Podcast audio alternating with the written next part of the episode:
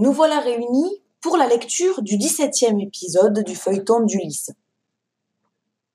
Je résume l'épisode précédent. Paris et Hélène sont tombés amoureux et se sont enfuis de Sparte. Pour rendre sa femme à Ménélas, les armées grecques se préparent à attaquer Troie. Et voilà comment Ulysse s'est retrouvé à Aulis, sur le lieu de rassemblement des Grecs. Je démarre la lecture du 17e épisode qui s'intitule Où Ulysse est chargé d'une mission peu glorieuse.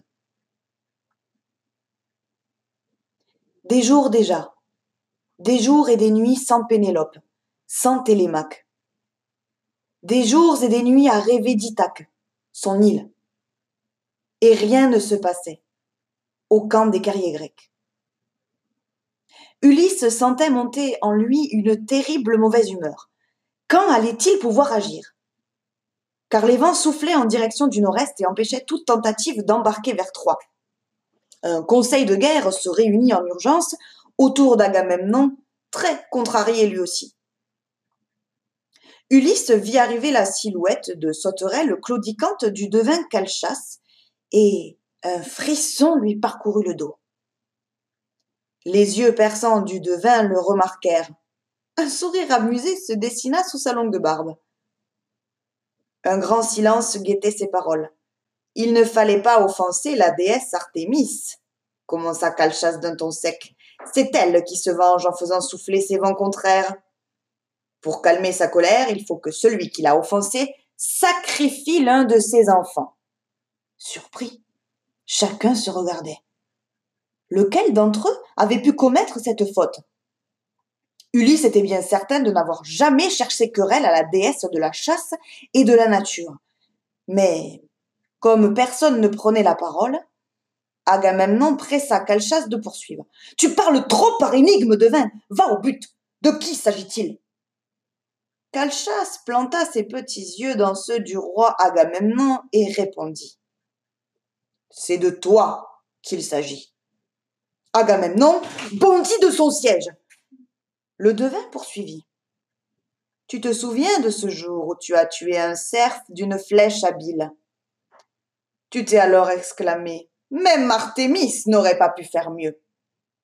Ton orgueil t'a fait oublier qu'aucun humain ne peut prétendre égaler les dieux.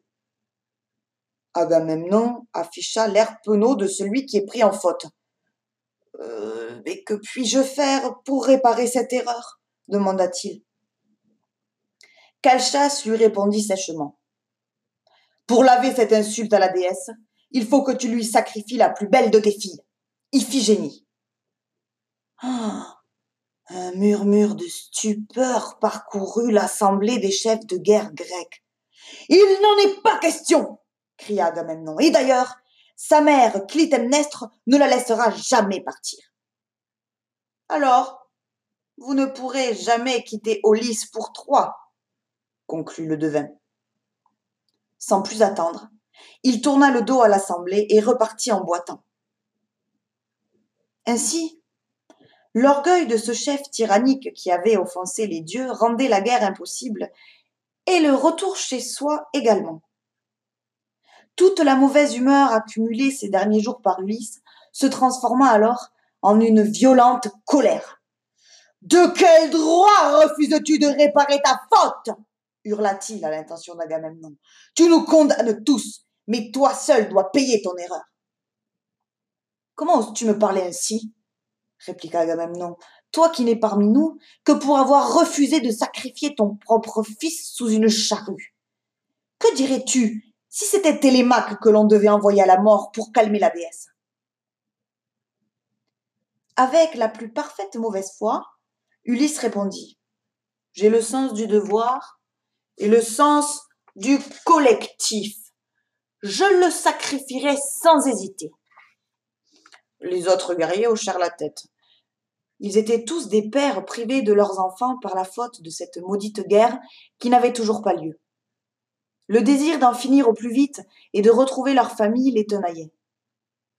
Au point d'en perdre toute humanité.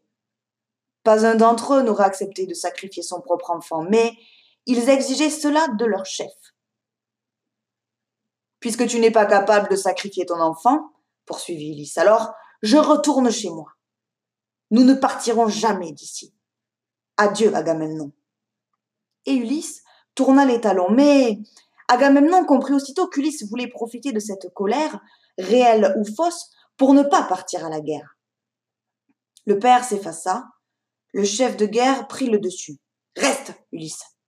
C'est bon, j'accepte, mais tu iras la chercher toi-même. Je vais envoyer un message à Mycène prétendant qu'Achille veut épouser Iphigénie. Ainsi, elle te suivra sans crainte. Ulysse fut le premier surpris de voir Agamemnon céder. Sa ruse avait échoué. Piégé par lui-même, il n'avait plus le choix. Quelques heures plus tard, Ulysse faisait route vers Mycène.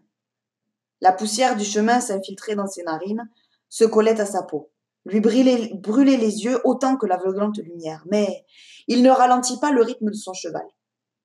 Il était pressé d'arriver, pressé d'en finir. Il repassait dans sa tête les derniers événements qui venaient de se dérouler au campement. Maintenant, il était impossible de reculer. Il devait coûte que coûte ramener Iphigénie auprès de son père Agamemnon. L'avenir de la guerre contre Troie en dépendait. Les maigres chèvres qu'il croisait ne retenaient pas son attention. Il approchait et son inquiétude grandissait. Encore une montée et la majestueuse porte des lionnes surgit devant lui. Les fauves en pierre le toisaient avec sévérité. Ulysse laissa son cheval épuisé au pied des remparts.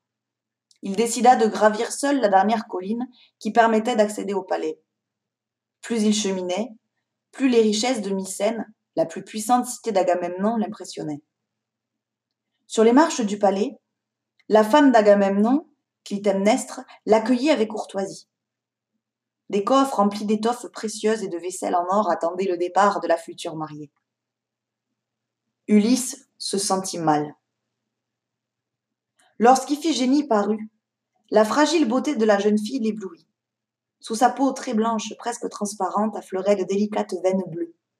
Des mèches sombres s'échappaient de son chignon et voletaient autour de son front comme des papillons. Son doux sourire traduisait sa joie de devenir la femme d'Achille, le grand héros grec. Elle entraîna Ulysse à l'intérieur du palais et, tandis qu'on lui servait des fruits et des gâteaux, elle lui baigna les mains et les pieds pour le rafraîchir de son long voyage. Ulysse observait le cou gracieux ployé devant lui. Il voyait la hache sur la nuque d'Iphigénie. Il imaginait le sang de la jeune fille qui coulait. Ces images lui étaient insupportables. La tête lui tournait. Trop de soleil, de poussière, de fatigue. Comment pourrait-il accomplir une telle mission jusqu'au bout? La suite au prochain épisode